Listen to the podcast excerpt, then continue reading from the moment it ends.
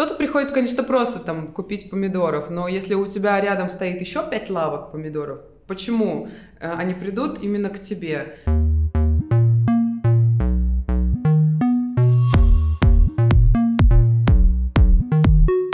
Привет, это новый эпизод подкаста «Среда» и его ведущие Виктория и Илья. Говорим о том, что нас окружает, интересует и беспокоит.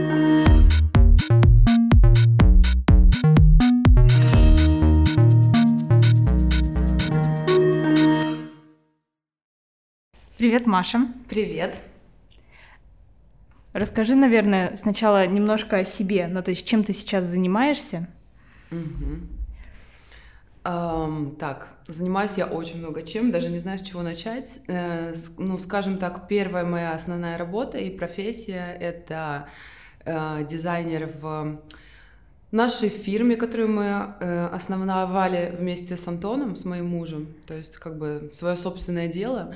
И в этой фирме я являюсь как арт-директором, так и бренд-дизайнером. Вот, и, э, соответственно, э, занимаюсь разработкой э, брендов от э, Identic. Это включает в себя продумывание визуальной стратегии бренда, как с помощью графических э, элементов донести ценности бренда до, эм, скажем так, клиентов, э, для потребителей этого бренда, как сделать его узнаваемым, как добавить уникальные черты, эм, как сделать его доступным для именно тех масс, которые, для которых он предназначен. Бренды у нас совершенно разные, от там супер маленьких каких-то местечковых до довольно больших. Это могут быть и супермаркеты, и э, заводы из России, например. То есть э, сам разбросы клиентов тоже территориально абсолютно разный. Это могут быть э, какие-то, не знаю, салоны красоты, э, могут быть э, даже просто ребята, обращающиеся за тем, чтобы сделать бан баннеры, это различные стартапы из тоже совершенно разнообразных сфер, как социальных, так и технологических, то есть ну, как бы разброс, сами понимаете, очень большой. Это могут быть... Э, также занимаюсь иллюстрациями. Ну, в принципе, графический дизайн — это такая очень обширная сфера, и я не специализируюсь на чем то конкретном.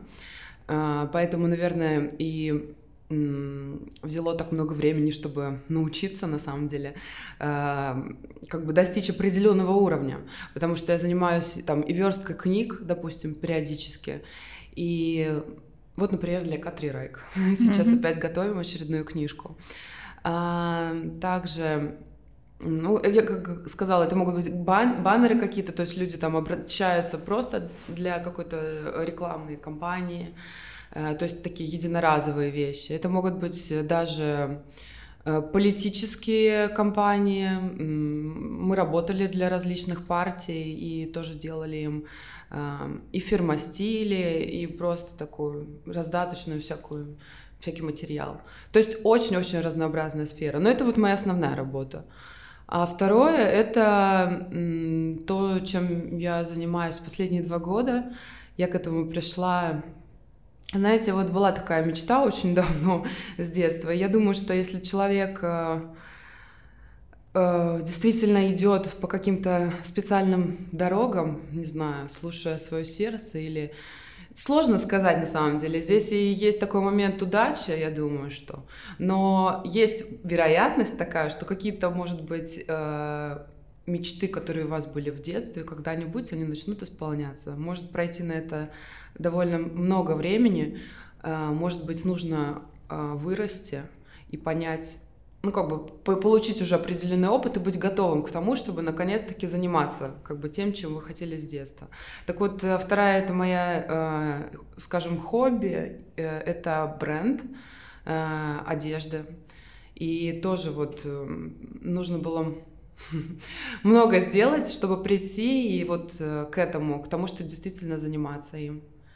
Эм, я могу много об этом говорить, может быть, есть какие-то уточняющие. У меня как раз был вопрос, то есть мы пока ехали сюда в Нарву в поезде, я немножко просмотрела Инстаграм, как mm-hmm. раз вот бренда одежды, которым ты занимаешься, и, наверное, я подумала о том, что было бы круто узнать, в чем основная идея. Потому mm-hmm. что то, что я вижу, это супер стильно, очень красиво. И я, наверное, с каким-то своим бэкграундом считываю mm-hmm. идею, может, считываю ее правильно или неправильно, но люди, которые, наверное, послушают подкаст и захотят это увидеть, mm-hmm. им, наверное, было бы интересно узнать, какую идею ты вложила в, в бренд, который, да, которым я ты занимаешься. с удовольствием расскажу об этом. Эм, бренд называется Форме.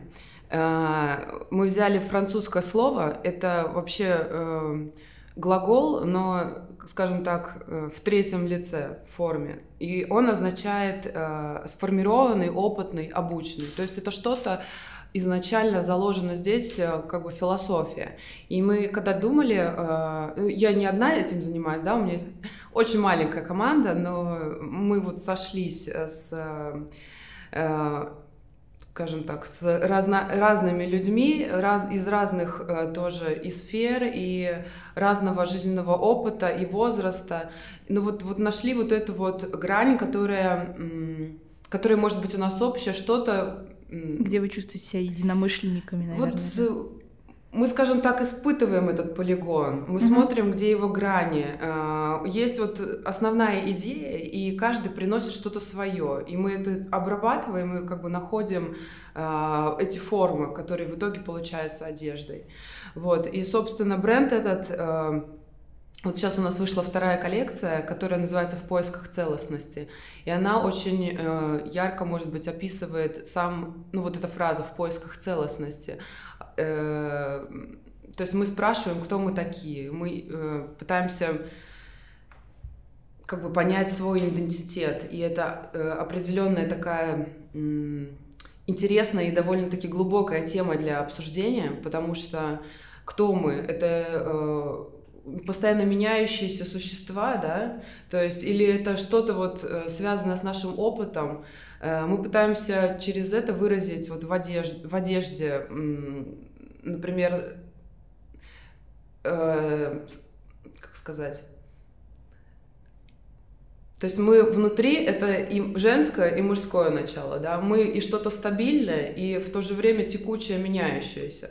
То есть таким образом мы пытаемся в своих вещах тоже показать вот это вот э, контраст противоположностей, который существует.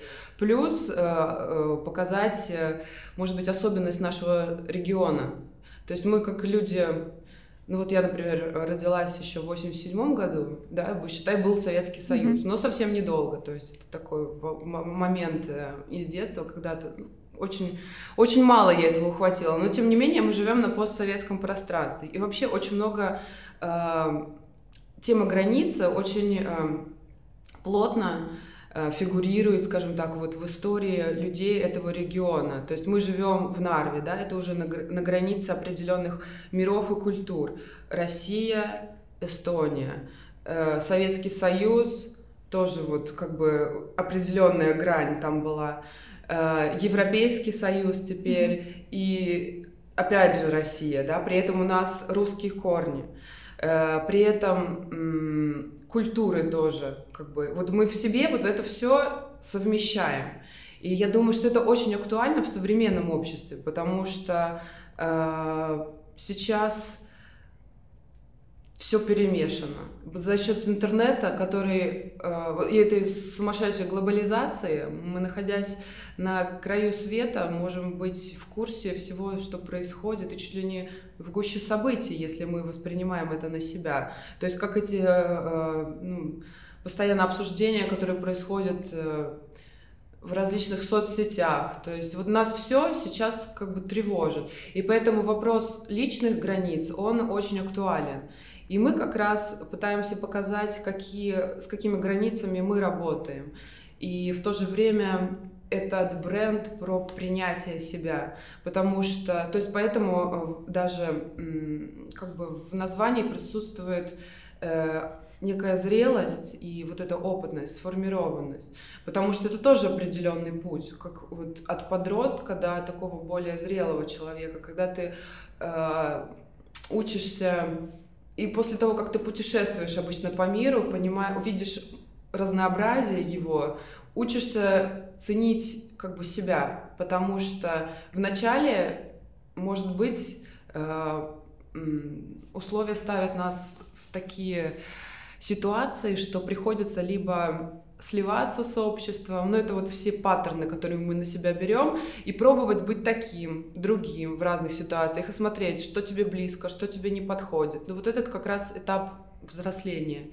И через какой-то момент ты все-таки, ну как бы понимаешь, кем ты являешься, кем ты хочешь быть, кем ты не хочешь быть. И вот это вопрос примирения с собственным прошлым, допустим. Примирение с тем, что в Советском Союзе не так все было плохо, да, потому что в какой-то момент все хотели вырваться, вырваться из, э, ну, каких-то вот этих рамок. Это опять же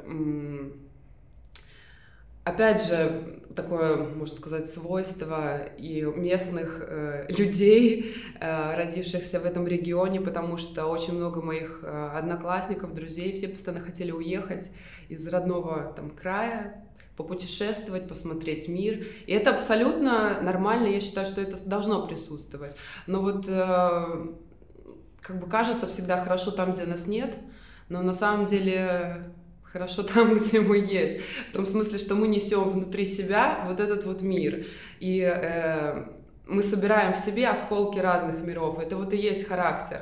И э, что-то нам может нравиться совершенно из разных культур. И вот, вот эта мозаика, э, это и есть э, та самая уникальность. Это то, что мы как бы транслируем через наш бренд.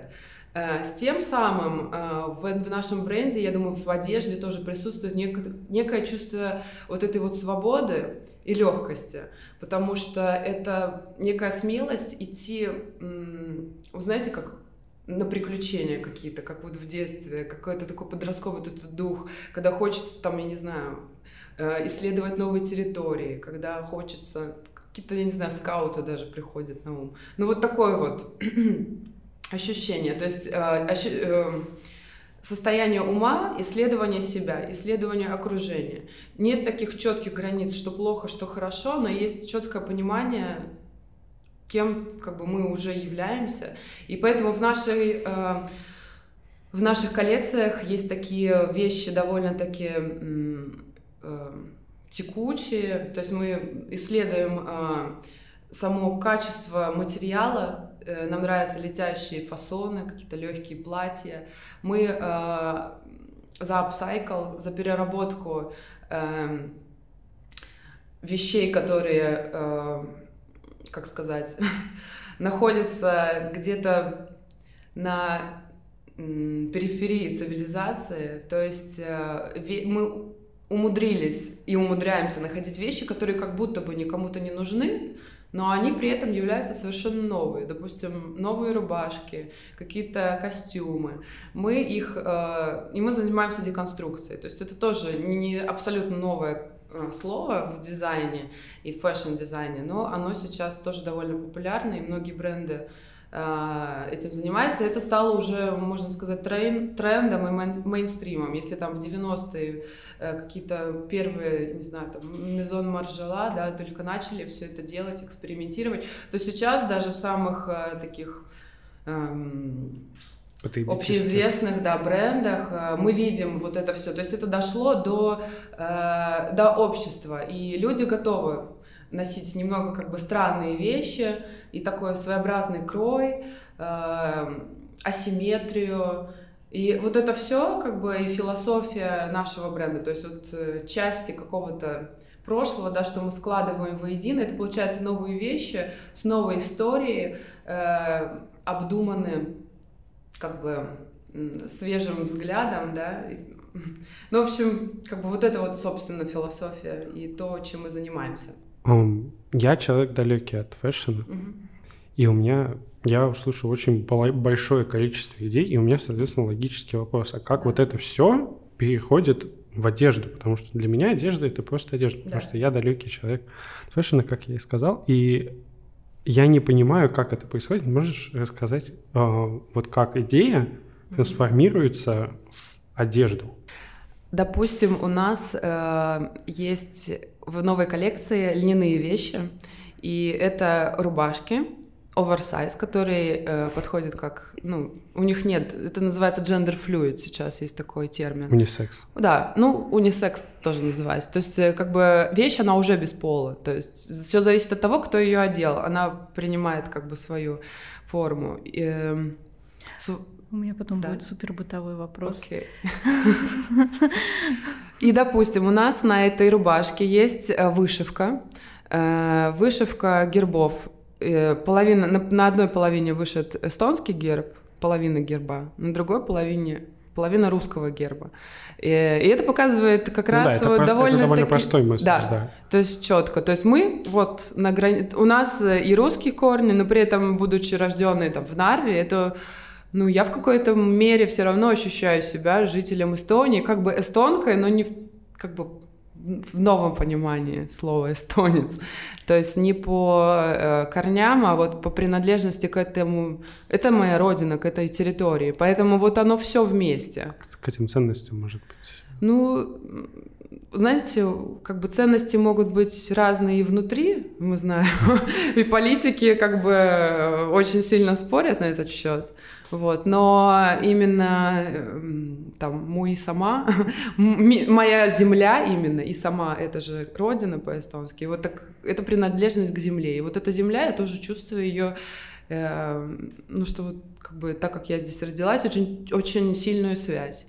Вот, поэтому да, то есть, например, вот так вот можно с помощью каких-то э, графических символов. Окей, okay, а как это может выражаться в ткани или ну, допустим, если не использовать графические, если ткань, то мы, например, берем тогда э, recycle, то есть это тоже часть, получается, бренда. А еще как мы можем через ткань показать э, без графических mm-hmm. элементов?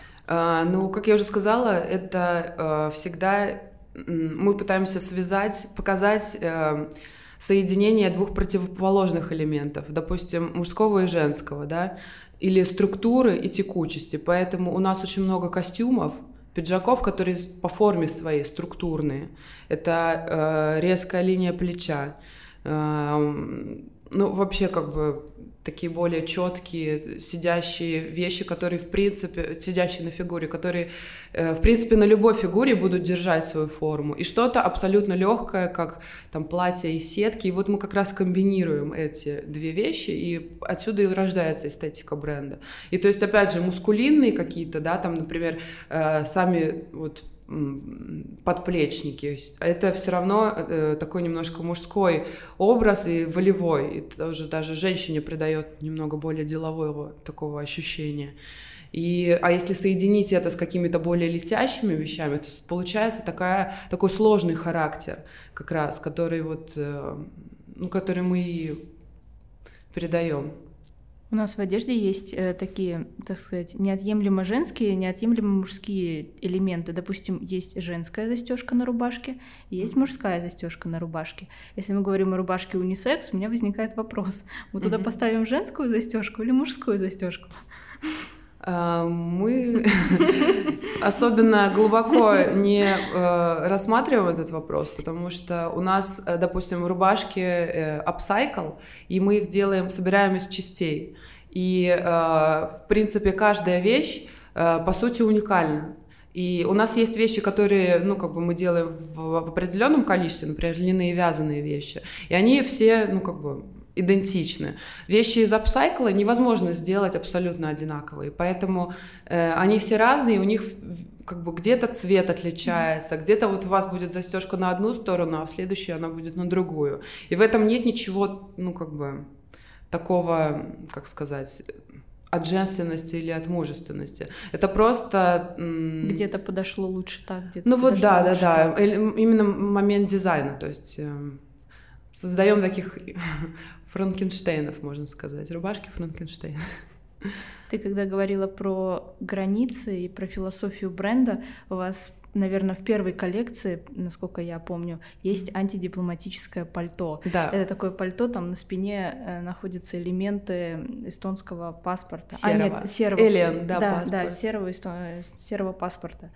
Для меня, как для человека, который открывает эту картинку, mm-hmm. ну, все довольно очевидно. Я живу в этом контексте, родилась, выросла, существую, но вы же показываете свою коллекцию не только для жителей Эстонии, вы же выходите и, так сказать, вне да, нашей да. страны и демонстрируете свои коллекции.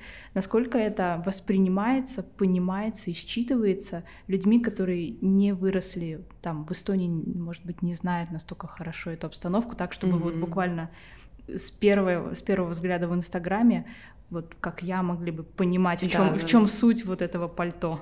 Это удивительно, но э, людям очень интересна эта история, особенно на, скажем так, Западе. Это Европа, Америка, потому что м, вообще сейчас э, эстетика постсоветского пространства, она стала м, интересна вот этим вот странам.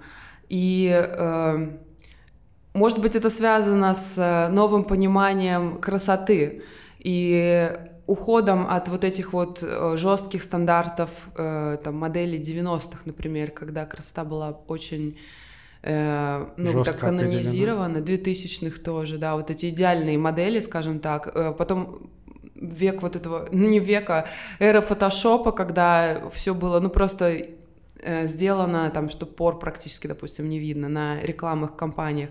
И в какой-то момент э, женщины всего мира стали чувствовать огромную депрессию от того, что они не соответствуют вот этим вот стандартам, и сами модели не выглядели так в реальности, как, как из них делали. Э, сейчас же волна positive, да, и принятие себя — и как бы мы в какой-то степени тоже вот э, как часть этой всей волны. Но это, знаете, как мысли, которые висят в воздухе. И люди на абсолютно разных концах света думают как бы об одном и том же. И э, вот как я уже говорила, вот раньше мы хотели уйти из, э, куда-то убежать в красивые декорации из там, своего собственного города, не воспринимали эти хрущевки, скажем так, старые дома. Через 20, 30, 40 лет это уже становится частью какой-то культуры и винтажа, скажем так. То есть в этом есть тоже какая-то ценность, и это вдруг становится интересно. И выходят съемки в ВОК, например, украинском, где э, нестандартные модели позируют, ну вообще нестандартные в плане красоты, да, нельзя сказать, они просто интересные, интересная внешность, позируют на фоне вот этих вот высоток постсоветских. И э, понимание, что такое красиво, то есть это не обязательно там какие-то э, прекрасные дома, как вот в Санкт-Петербурге, да, или где-нибудь в Италии с этими вензелями, или Париж. То есть красота, она в глазах смотрящего, наверное. И то есть можно наполнить духом и ощущением внутренним абсолютно разные пейзажи. И я, наверное, отошла от вопроса. Вопрос был о чем? Насколько вообще понимается вот эта тематика, а. когда, когда где-нибудь в Европе кто-то смотрит на фотографию? Им пальто. интересно вот этот вот как бы как мы жили вот в этом всем состоянии, имея там серые паспорта. У меня, например, он был. И да, я сдавала на то, чтобы получить синий э, эстонский. Точно так же там, ну, там у членов моих, моей семьи и у многих вообще моих друзей и родственников. Э, это интересно с, точки, с исторической точки зрения.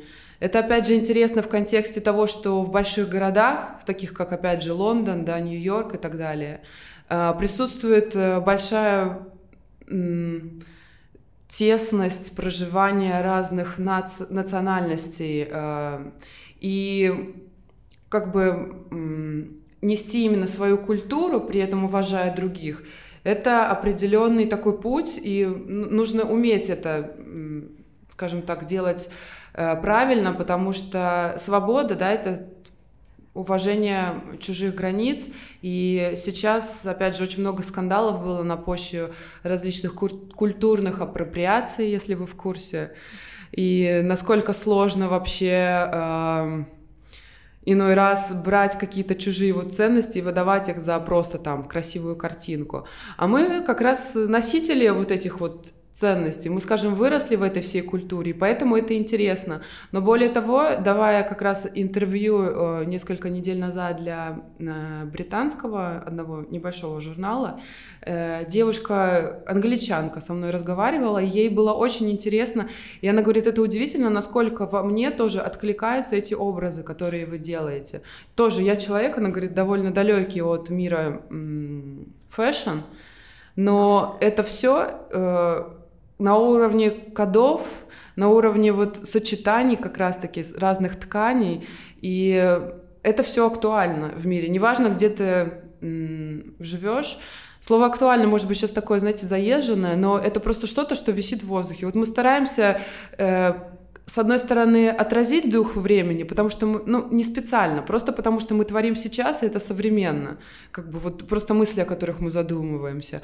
А с другой стороны, делать что-то э, с уважением к каким-то прошлым вещам. Например, там, мы делаем, э, мы используем upcycle э, хрусталя из советских ламп. Да, если... я видела, угу. серьги были такие. Серьги, сделаны. да, потом у нас расшитые хрусталем вот этим вот э, платья из э, светоотражающей ткани. Э, и здесь вот идея была, чтобы передать, э, знаете, капли росы на э, зелени свежей. Это опять же все немножко в романтизм уходит, но мне кажется, это тоже такая часть того, что живет в нас. Такая романтика, и мне кажется, это стоит такой оставить вот внутри всегда этот дух э, свободы, дух детства, приключений, потому что это позволяет э, выйти за некоторые рамки и не становиться скучными какими-то, не знаю, и быть живыми просто даже.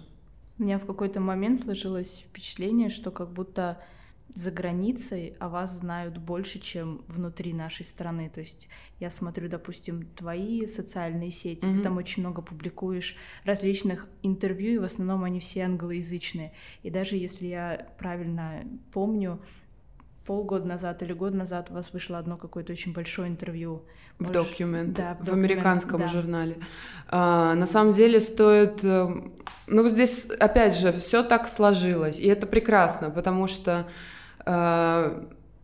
у нас в команде, я могу сказать, что есть еще один человек, и это наш консуля... консультант, э, это девушка из Лондона, Элис ее зовут, Элис Лефонс. Она стилист в как раз журнале Document, и она присутствовала в качестве члена жюри на конкурсе, который проходил здесь в Нарве. Э, то есть отсюда родился вообще весь наш бренд. Это был э, конкурс, спонсируемый ЯСом. В 2019 году да, было да, там да. это модное шоу. Мы как-то вот нашли э, друг друга, члены команды. Я, Олег, э, еще были у нас ребята, кто-то пошел в итоге своим путем, но пока что вот с Олегом мы все это время находимся вместе, у нас еще вот дополнительно. И тогда Элис увидела э, наши работы, ну тогда было у нас всего несколько э, вещей, потому что надо было, по-моему, 5 всего луков э, составить. И она сказала, ребята, мне очень нравится, типа, было бы здорово сделать с вами интервью.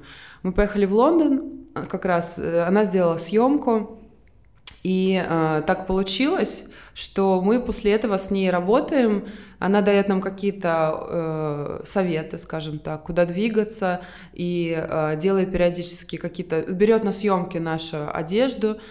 После этого ну, это так и работает. То есть, допустим, какое-то классное крупное издание э, сделало, допустим, в Инстаграме выставило какую-то съемку, где э, использована была наша одежда. Другие стилисты, соответственно, увидели это, начали нам писать. И после этого э, наша одежда побывала в разных съемках, в том числе в Берлине. Э, поступали еще предложения там из Парижа. Не все, к сожалению, пока что удалось э, реализовать, просто потому что и мы, с одной стороны, не были еще готовы к такому вниманию, потому что мы и неопытные, а год назад еще были более неопытными. И э, зачастую стилистам одежда нужна вот так вот, то есть... Э, они видят по-своему, вы видите по Или они берут ваши вещи, представляют ее немножко в другой тематике или что-то еще? Э, ну, это очень сильно зависит от мудборда, от mm-hmm. издания, в котором э, сниматься будет э, съемка. Ну, в смысле, сниматься съемку. Mm-hmm. То есть э, происходить вот этот вот фотошут. Э, зависит от стилиста, конечно же, в первую очередь, потому что тоже они приносят свое видение, и кто-то видит так, кто-то по-другому. Э, после этого тоже вот недавно в Эстонии тоже ребята брали нашу одежду и снимали. Кертин Вассер был фотографом, и они, насколько я понимаю, тоже это была съемка для какого-то журнала, который пойдет честно говоря, забыла сейчас, куда конкретно. Вот. Но, в принципе, да, это вот так и работает. То есть э, нужно засветиться в каких-то крупных изданиях, после этого вами начинают интересоваться другие, стилисты в основном. Вот. Но э, много времени должно пройти для таких новичков, как мы, э, чтобы выстроить свой бренд. Нужна команда. И на самом деле и сейчас очень нужны люди еще в команду. Э, то есть нам не хватает людей и... Кто? Какие люди? Ну, например, то есть мы сейчас занимаемся сайтом, наконец-таки прошел год, и скоро вот он будет э, уже запущен. Э, то есть мы делали съемки для сайта. На самом деле очень-очень много всяких таких моментов, даже просто организационные вещи, там написать одним, другим, привести, увести, э, там собрать цветов в поле. Даже вот такие. Это на самом деле очень как бы интересная работа, чем мы занимаемся, потому что у нас есть, допустим, экспериментальный цех, мы работаем с э, нестандартными материалами, пытаемся делать какие-то свои собственные э, истории интересные. То есть, допустим, мы сейчас э, заняты... У нас э, была такая классная идея, мы делаем сумки, э, чтобы они были с живыми цветами внутри. Э, как бы как закатанными в пластик, при этом мягкий.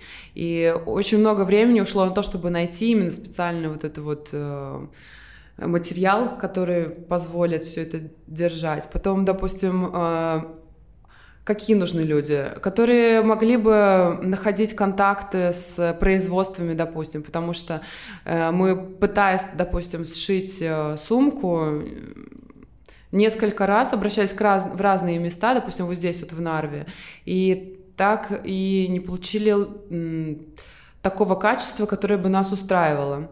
И даже как бы вот искать, допустим, заводы какие-то по Эстонии, находить, общаться, то есть показывать, что нам надо. Вот на это тоже уходит масса времени, и то есть, как бы, э, я думаю, что какие люди, если, да, если спрашивать вот саму сердцевину вопроса, это не то чтобы обладающими какими-то определенными даже знаниями, а теми, кто готов и учиться одновременно, люди, которые могли бы быть э, ответственными в меру, потому что сложно работать с теми, которым надо говорить от А до Я, да, что как бы делать. То есть кто-то, на кого можно было бы положиться. Люди, которым было бы интересно развиваться, узнать больше о э, вообще том, как э, fashion-бренд строится изнутри, потому что там огромное количество процессов, которые нужно наладить, и э, э, я даже не буду вот так вот вкратце рассказывать. Э, то есть это даже и работа со складом, да, и... Ну, очень много всего интересного. В принципе, сейчас я замечаю, что во многом везде нужны именно люди, которые не то что обладают какими-то вот навыками, да. а те, которые готовы, во-первых, учиться, а во-вторых, готовы думать и принимать самостоятельные какие-то решения. И Точку. это везде происходит, во всех сферах.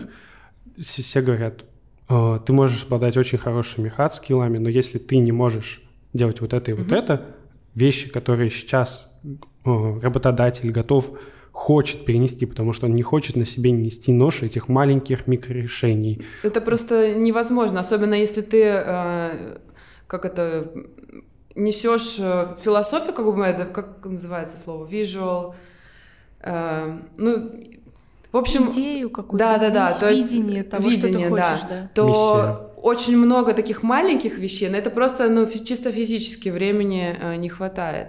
И, то есть, другой человек, да, это должен быть хорошим менеджером, скажем так. А здесь, конечно же, это умение организовывать, организовывать людей, организовывать время, пространство, обладать там, ну, вот просто даже скиллами там в фотошопе какими-то элементарными, да, просто владением компьютером, составлением Google э, таблиц, э, документов, э, разослать это все людям, быть максимально активным, вот это вот все, и, это на самом деле очень многому учит. То есть вот процесс даже работы в команде, э, учиться общаться с людьми, говорить э, корректно, э, почему тебе, например, не нравится, как кто-то что-то сделал, там принимать критику на свой счет тоже адекватно. Это многого стоит. И вот так вот поработав в разных командах, э, таким образом, на самом деле, ну, мне кажется, в итоге получается довольно ценный кадр, скажем так, для любой команды. И это еще очень интересный момент, что у нас как с IT-продуктами получается так, что они за границей известнее, чем в Эстонии иногда, mm-hmm. так и с фэшн-продуктами. То есть, мне кажется, это очень... Может быть, это даже немножечко не то, что ненормально, это удивительно. Ну, то есть в логичнее обычно все происходит наоборот. У нас идет спираль, а у нас получается каждый раз со многими продуктами. Это даже классно, мне кажется, в каком-то смысле. Зачастую, кстати, говорят, что в России, например, точно так же, и вообще во многих странах, чтобы тебе стать популярным и известным внутри, как вы, вот те, кто уже тебя знают, да, нужно сначала получить популярность э, откуда-то ну, это... От более экспертных людей, да, и потом все такие начинают тебя уже Ну, это какое-то давление, которое изнутри, когда ты думаешь, ну, это известный эстонский бренд, но только известный эстонский бренд, да. Да, и, и как бы людям очень сложно воспринимать серьезно все, что сделано внутри своей страны, даже неважно, какого размера эта страна. Но как только ты видишь какое-то внешнее воздействие, что обратную связь от других стран, да, да. то это, это понимание бренда меняется. Абсолютно, и нас это очень сильно э, поддержало, потому что если бы не вера в нас, людей вот со стороны, которые занимаются, которые в этой индустрии действительно давно, которые работают с большими брендами, ну просто люкс-сегмента, огромными, да, и говорят, ребята, у вас крутой, огромный потенциал, делайте. Ну, как бы ты понимаешь, что так это как раз то, чего ну, как бы просто надо делать по максимуму, да, я себя часто ловлю на мысли, что э, начинаю париться, прям вот переживать из-за того, что э, в голове моей все распланировано далеко вперед, а как бы график не сходится, то есть как будто постоянно опаздываешь, что не успеваешь что-то делать. Но я думаю, это проблема, наверное, всех планировщиков, скажем так, своего дела, да, потом планирование, оно так и идет, да, ты всегда живешь немного будущим, и в реальности все немножко как бы позже происходит. Но нужно вот воспринимать реальность, как она есть. Все приходит ровно так, как надо. Опять же, это пандемия. Вот знаете, наверное, она была вот вовремя. И для многих процессов, и для многих брендов, и больших брендов. Об этом говорят сейчас тоже во всем мире, что fashion, например, остановился, и все перешли на такое более, типа, разумное потребление, и нужно вообще... Задались вопросом, нужно ли вообще в таком огромном количестве произ, производить и перепроизводить э, различные товары. Вот, и fast fashion как бы остановился. Мы себя поэтому стали причислять к категории slow fashion, потому что у нас немного медленно происходят все эти процессы, но это и из-за отсутствия опыта, из-за того, что мы делаем все своими силами, из-за отсутствия людей в команде и э, из-за того, что, вы знаете, нужно время на то, чтобы созрели некоторые, некоторое понимание. Допустим, когда мы там свою первую съемку организовали сами, э, вообще сделали все ну, плохо, скажем так. Не потому, потому что не умели. Э, и от организации, там, и от э, того, той эстетики, которую мы как бы хотели передать, вышло не очень. Второй раз уже как бы... И каждый раз мы старались на 150%, понимаете? Э, второй раз уже как бы что-то ближе. И только через какой-то момент мы поняли, вообще нащупали вот эту вот сложную эстетику, с которой мы вообще играем, чтобы это не выглядело, знаете, трэш такой mm-hmm. трэшов. Вот не хотелось. Хотелось передать, э, чтобы в этом всем была некая утонченность. Э. Мне кажется, чтобы... больше как-то романтика, если к тем же сережкам там вернуться. И... Да, потому что очень много сейчас такого было. Вот ну, особенно как раз там два года назад, э, быстрых брендов, которые вот типа прям вот спорт, знаете, вот такое все там кислотные тона заигрывают тоже с эстетикой 90-х, но при этом немножко в другом контексте, если вы понимаете, о чем mm-hmm. я, да, такое все более как бы плоское, как ну, кто-то может назвать это вульгарное, да, но вот мы не хотели, я не хотела, чтобы была вот в эту сторону, потому что э, мы как бы про другое, именно про принятие вот этой вот э, и эстетики вот этих вот девятиэтажек, да, но показать, что это все, э, ну, не мертвое, да, и ну, как я уже сказала, мы сами наполняем внутренне. И поэтому хотелось дать этой глубины. И поэтому, может быть, снимать там э, нашу наших моделей, да, там одежду на фоне каких-то разрушенных зданий, да, это бы, это как бы еще больше закапывает вот в такую вот странную какую-то историю. А именно, э, допустим, наша одежда, она больше про арт, я бы так сказала. Mm-hmm. То есть это что-то про, про вдохновение, про легкость, про может быть, не, не шаблонность, вот так вот. Мне кажется, так и должно быть, потому что мода, она больше про рефлексию и попытку что-то рассказать и показать, и уже потом она опускается вниз до магазинов, где мы покупаем повседневную одежду. Ну вот это как раз наш сегмент. То есть есть разные сегменты, да, но мы поняли, что нам интересно работать в этом ключе. И нам есть что рассказать, у нас есть история, и вот мы как раз э, ее и сами для себя проговариваем и исследуем, потому что но мы сами к этому идем и понимаем, где вот эта глубина, где она кроется. Вот. У меня еще есть вопрос один, последний, про okay. моду. Хорошо. Эм, мы очень любим говорить, что в Эстонии маленький рынок. Рынок моды, я имею в виду именно эстонские дизайнеры. Насколько вообще вот большой вот этот сегмент, насколько у нас много эстонских брендов, mm-hmm. которыми вот мы могли бы сказать, вот это сделано в Эстонии, это очень круто. Mm-hmm. Какой вопрос? Для меня может быть сложно немножко, потому что, ну, на самом деле рынок маленький, небольшой. Э, рынок молодой, тоже дизайнеры молодые. Есть, конечно, кто-то, кто начал в 90-х, но их уже, можно сказать, можно назвать такими опытными. А, сам даже потребительский рынок очень маленький. Поэтому, поэтому мы, например, смотрим как бы за пределы. Ну, не исключая, конечно, и местных, э, как сказать, тех людей, кому мы, чья эстетика, или тем, тех, кому мы интересны, вот наша эстетика. Но, э, да, есть дизайнеры интересные в Эстонии, и я не скажу, что очень сильно слежу за тем, кто что делает. Просто у меня есть там друзья из разных сфер, и, допустим, мне очень нравится, как Сома, mm-hmm. э, София Маркарова, Халик теперь уже. Да. Э, мне нравится ее подход, ее минимализм и ее эстетика, и то, что она тоже работает э, немножко с позиции от философии, идет к форме. И она очень классная и популярная сейчас тоже. Э, то есть, скорее всего, я слежу больше за, скажем так, моими друзьями и э, теми вот... Вот София как раз и просто делала бренд. Когда-то давно именно сделала, разработала логотип. Вот. Э, и она сейчас с ним уже довольно-таки долго, скажем так, живет. Тоже хотели сделать что-то минимальное, чтобы отражало ее сущность, сущность ее изделий. Вот. Э, ну, в принципе, есть, да, магазины, где продают, которые сфокусированы чисто на эстонских дизайнерах, и заходить туда периодически интересно, э, увидеть для себя новые имена. Э, мне раньше очень... Ну и сейчас нравится, что делает, например, студия «Август», но у них тоже такой минимализм больше.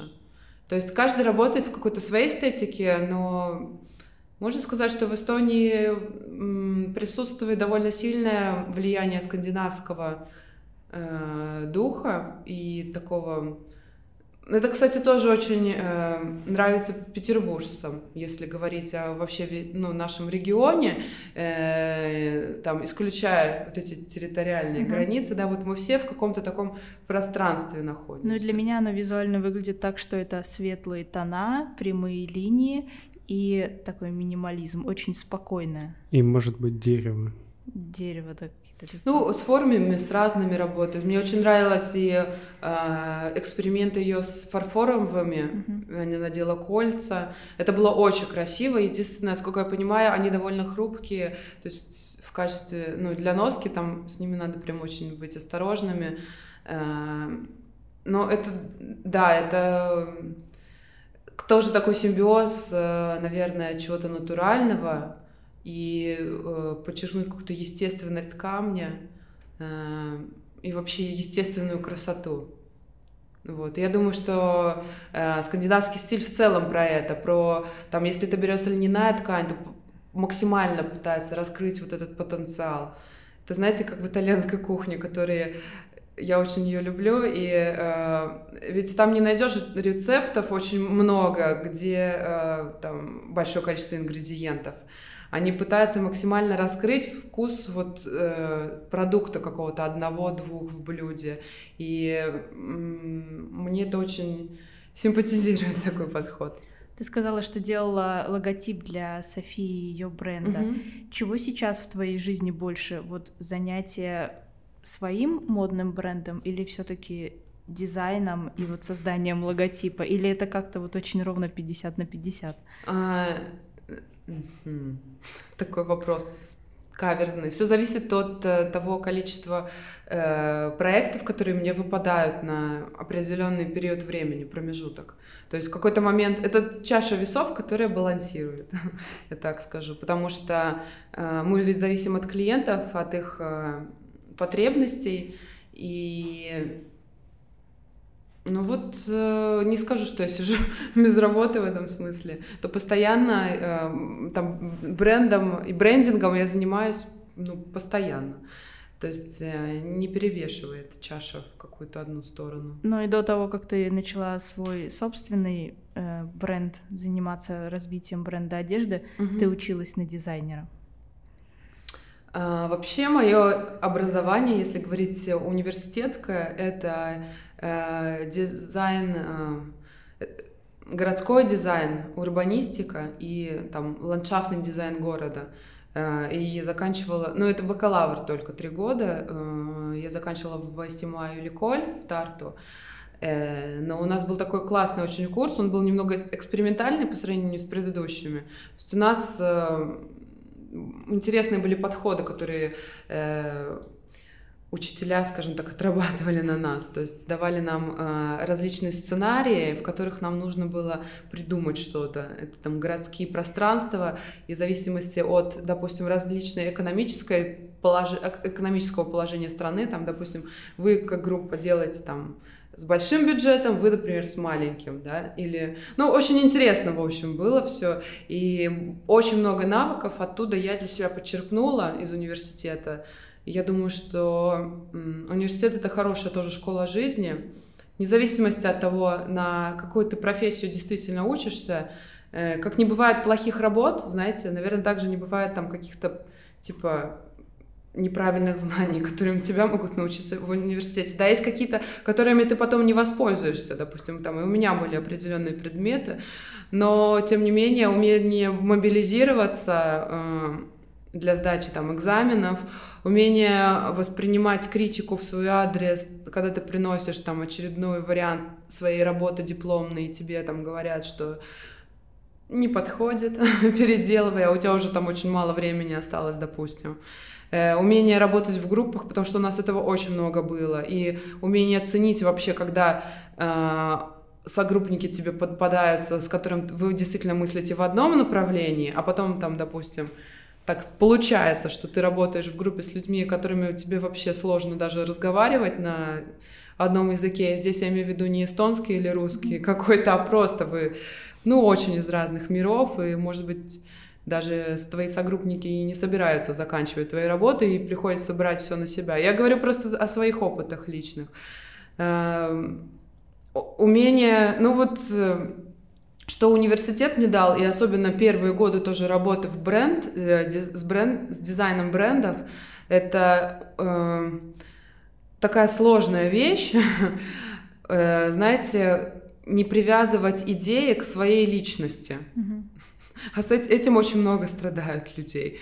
И очень часто, если человек что-то придумает, то все. Он думает, что это вот его личное изобретение, и из этого он не может двигаться дальше. Или, например, слож... с большим трудом э, редактирует, э, вносит правки в какую-то свою идею. Потому что для него это же уже все вышка, и типа, а в это еще вносить правки, это так сложно. А если тебе говорят вообще, типа, забудь про это и думай опять с чистого листа, это сложно, это бьет где-то даже не по эго, а просто вот внутри все начинает вот так вот играть, э, рвать и метать хочется. Но а, откладываешь, выдыхаешь и делаешь опять заново. То есть э, вот это сложно, и это, наверное, то, чему учатся представители вообще творческих профессий, потому что творчество — это не что-то твое.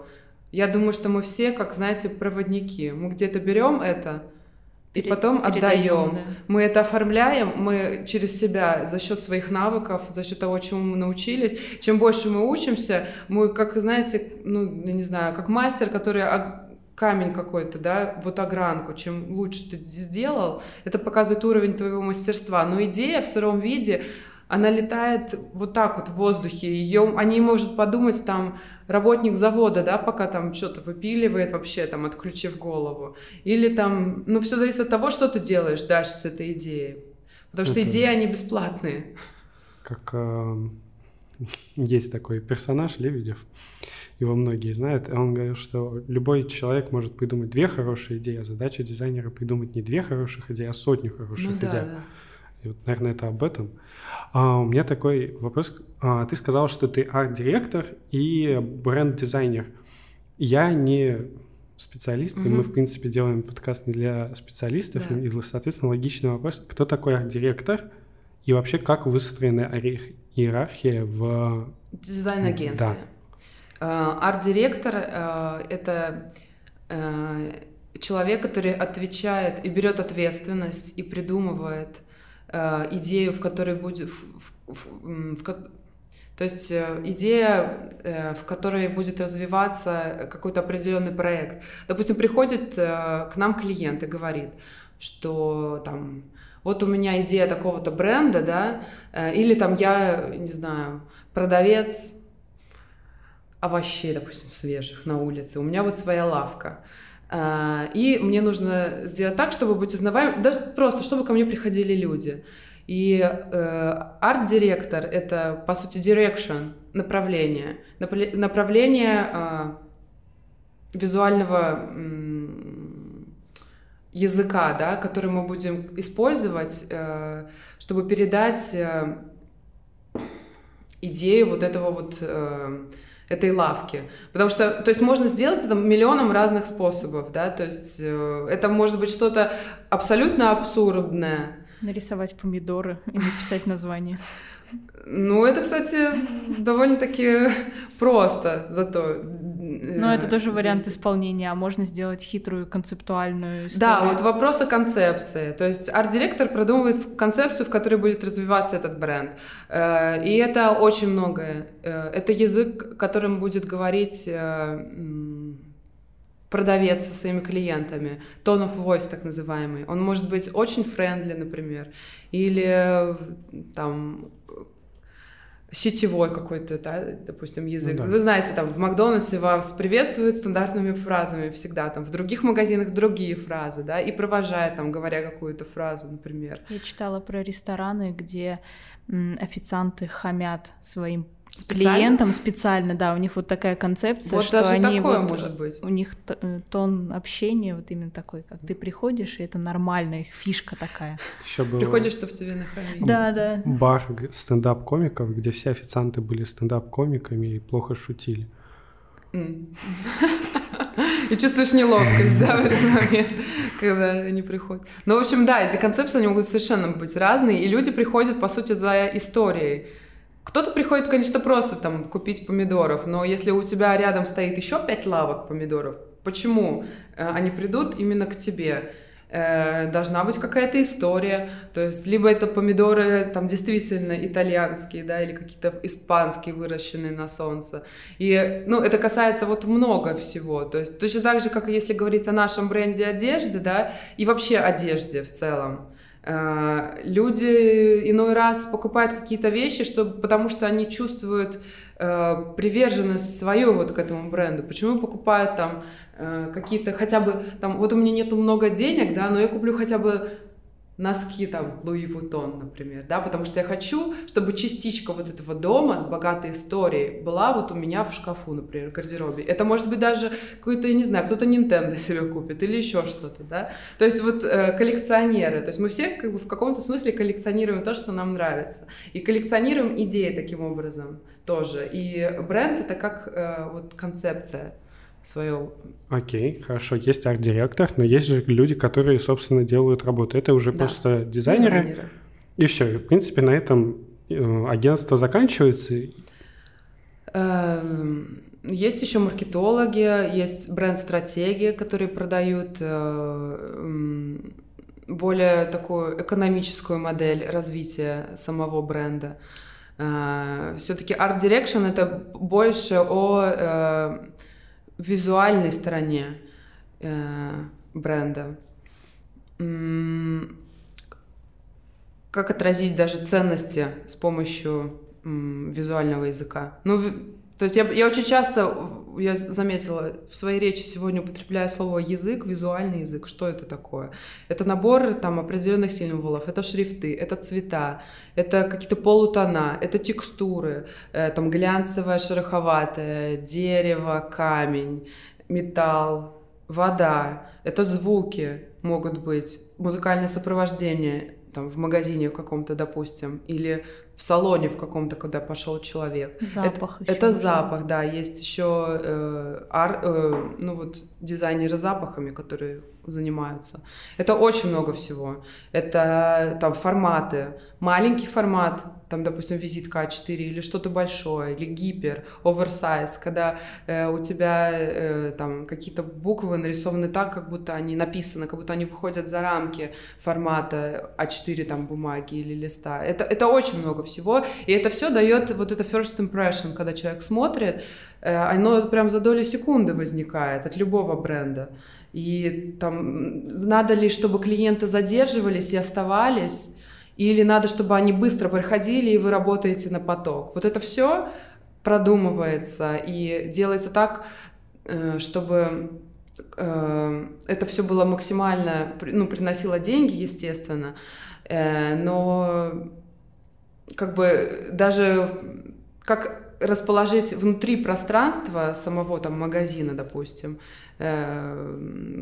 какие поставить, например, э, вещи, чтобы человек вот первым делом, когда он заходит, что он первым делом видит или что он слышит. Вот это все очень важно.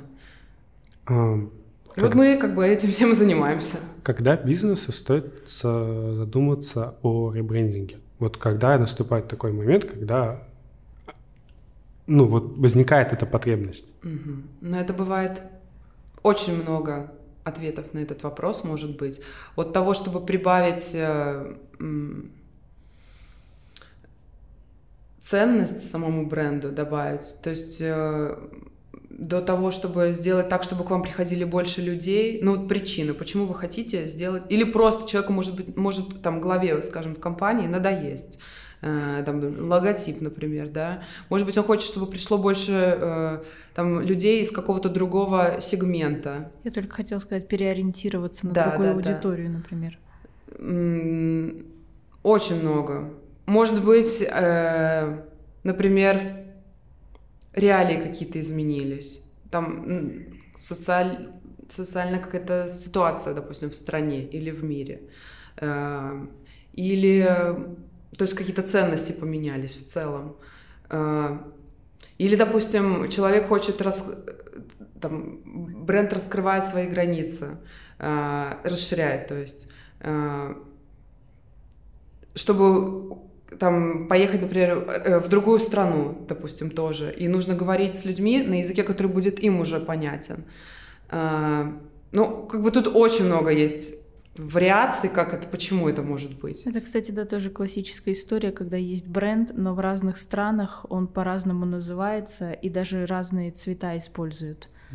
Бывает и такое. Бывает просто, допустим, вот там девочка сидела, там вязала носочки, например, ну, грубо говоря, э, продавала их своим близким, у нее была своя группа ВКонтакте, например, да, а вот э, кому-то понравились ее носки, допустим, и они говорят, а давай ты будешь их шить, вязать там в большом количестве, и они, вот у нас есть лавка уже, да, но нужен бренд. Э, давай как бы сделай это, выйди как бы на новый уровень. То есть вот этот новый уровень, он всегда может быть разный. Кто-то там, для кого-то новый уровень это просто логотип уже сделать, потому что бизнес уже как бы как таковой вроде есть. Для кого-то это, о, мы делаем сайт, но вот наш старый логотип, он как-то архаично очень выглядит в дигитальных реалиях, да. Ну там, или новый уровень, да, это другая страна, другие клиенты. То есть тут много чего может быть.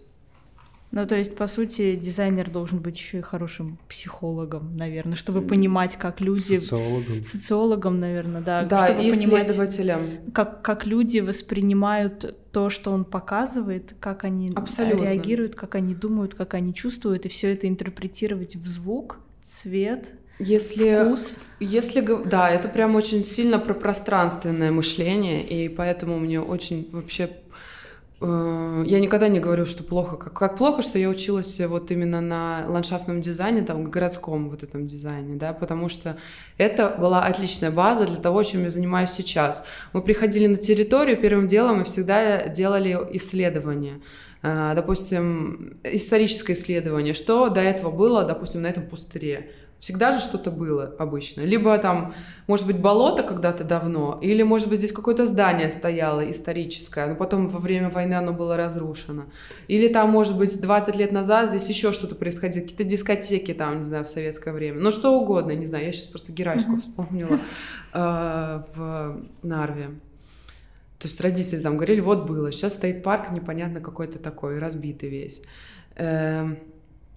Историческое исследование, потом современный контекст, смотреть там, какими дорожками, тропами ходят люди, потому что есть хороший пример э, урбанистического планирования там городов не наших, не эстонских и не советских когда-то, потому что э, в советское время просто вот решили здесь поставить тропинку построить, мы будем как бы Есть закладываем стандарт асфальт. там Делали, а как бы в более э, м, городах, где смотрят, ориентируются на людей, э, сначала просто там, например, сделали парк, и прошло какое-то время, там, не знаю, полгода, пару месяцев, смотрят, где образовались тропинки, по которым ходят люди, и тогда кладут дорожки, вот, допустим, так. То есть э, поговорить там с людьми э, просто на улице э, о том, как сейчас используется это пространство. Сюда ходят гулять с детьми или там с собаками, или Или как лучше не ходить. время. Ну, например, да, или, может быть, бояться, потому что здесь очень темно, или много кустов.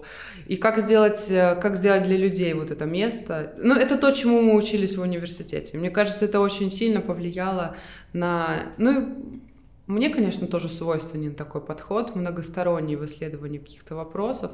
Поэтому, в принципе, вот это вот, так как ты по кирпичикам строишь э, вообще вот это понимание с разных сторон, что нужно людям и что будет хорошо, адекватно смотреться, может быть, не стоит там вырубать существующие деревья для того, чтобы там посадить новые, а и сейчас вот эти вот очень даже хорошие, да. Эм, Ну, это такие, просто на частных примерах я показываю, как может э, как может, как можно ценности там прошлые, прошлого э, замечательно использовать и в настоящем. И точно так же ценности в, у каких-то брендов. Мы смотрим, приходит человек, и вот мы видим то, что у него действительно работает и будет работать и дальше. Только есть ему дать красивую огранку. А что-то, может быть, надо там рубить под корню, или приходит человек, у него миллион идей, и ты говоришь, да, все здорово, классно, но вот давай оставим вот основное и там вот твою ценность а как бы все вторичное, третичное давай уберем, чтобы люди знали, что они приходят к тебе именно за свежими помидорами, там, а не за чем-то еще, чтобы еще кофе попить, потому что это как бы странно, там. Ну, а вот человек придумал в своей голове, выстроил такую конструкцию очень громоздкую.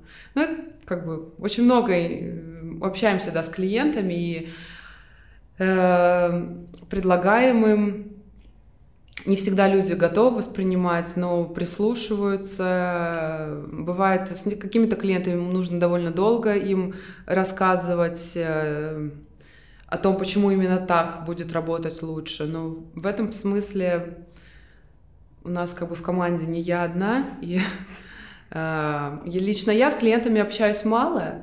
Э, вот, у нас этим больше занимается Антон, и он в своем деле, я думаю, довольно успешен. Вот. Как понять, что это хороший дизайнер. Вот ты обращаешься и говоришь, mm-hmm. мне нужна концепция, логотип, оформление социальных сетей, звук, запах, там все что угодно.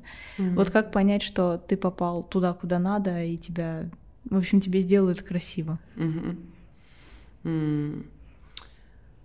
Тут надо м, знать, кто вы и насколько это про вас. Вот опять же, возвращаемся к тому, с чего вернулись. То есть про идентитет. Это очень важно. И чтобы быть услышанным, надо как бы иметь свой голос. Mm-hmm. Чтобы иметь свой голос, надо понимать, какой он твой голос, что ты хочешь донести, что ты хочешь сказать, кому ты хочешь сказать, там молодежи или вообще людям с каким там чувством вкуса. Э, и от этого вот очень сильно зависит э, там цветовая палитра, эм, не знаю, там толщина букв и так далее. Э, лучше обращайтесь к профессионалам. Вот я так скажу. Посмотрите на работы э, этого агентства, на другие, насколько вам они нравятся, насколько они успешны, насколько удачно работают, насколько вам кажется это современно, передает дух. Э, то есть самое лучшее, да, это всегда идти к тем людям, которые уже там долго этим занимаются и у которых есть там хороший послужной список, так сказать. Это то же самое, как, ну, идите всегда профессионалом. Если вам вы хотите, чтобы все было классно, Красиво, да. да, это, это точно. Поэтому, да, мастера своего дела — это такое прям на вес золота сейчас. И важно, ко всему прочему, тоже, как мы поднимали эту тему сегодня, э, очень важно сейчас, наверное, разбираться самому во многом.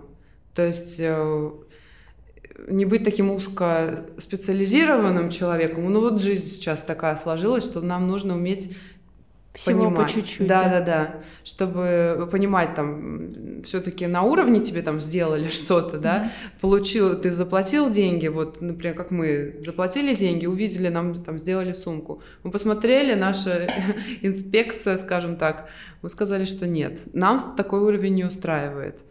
А кому-то, может быть, это и нормально было mm-hmm. бы. То есть понимать, какие твои э, запросы изначально. Вот. Круто. Спасибо тебе Спасибо большое. тебе большое, да. Спасибо вам. Подписывайтесь на бренд да. эффект, следите. И на форме обязательно. И на форме обязательно, да. Следите за новыми коллекциями. Формес, нижнее подчеркивание. Да, мы оставим где-нибудь ссылочку. Да, в описании там много мест. Будьте стильными, модными, следите за новыми коллекциями. Спасибо большое. Просто хотя бы, да, поддерживайте нас, потому что очень нам э, важна и, ну, вот этот отклик, говорю, это то, благодаря чему мы тоже двигаемся вперед и и вообще, мне кажется, в жизни нужно поддерживать друг друга в целом. Если кто-то что-то рядом делает классно, скажите ему. И, ну, это даст кому-то, да, энергию дополнительную. Может, это то, что человеку прям вот нужно было. Вот, и, и вас тоже будут поддерживать. И, короче, комьюнити решает. Спасибо. Спасибо. Пока.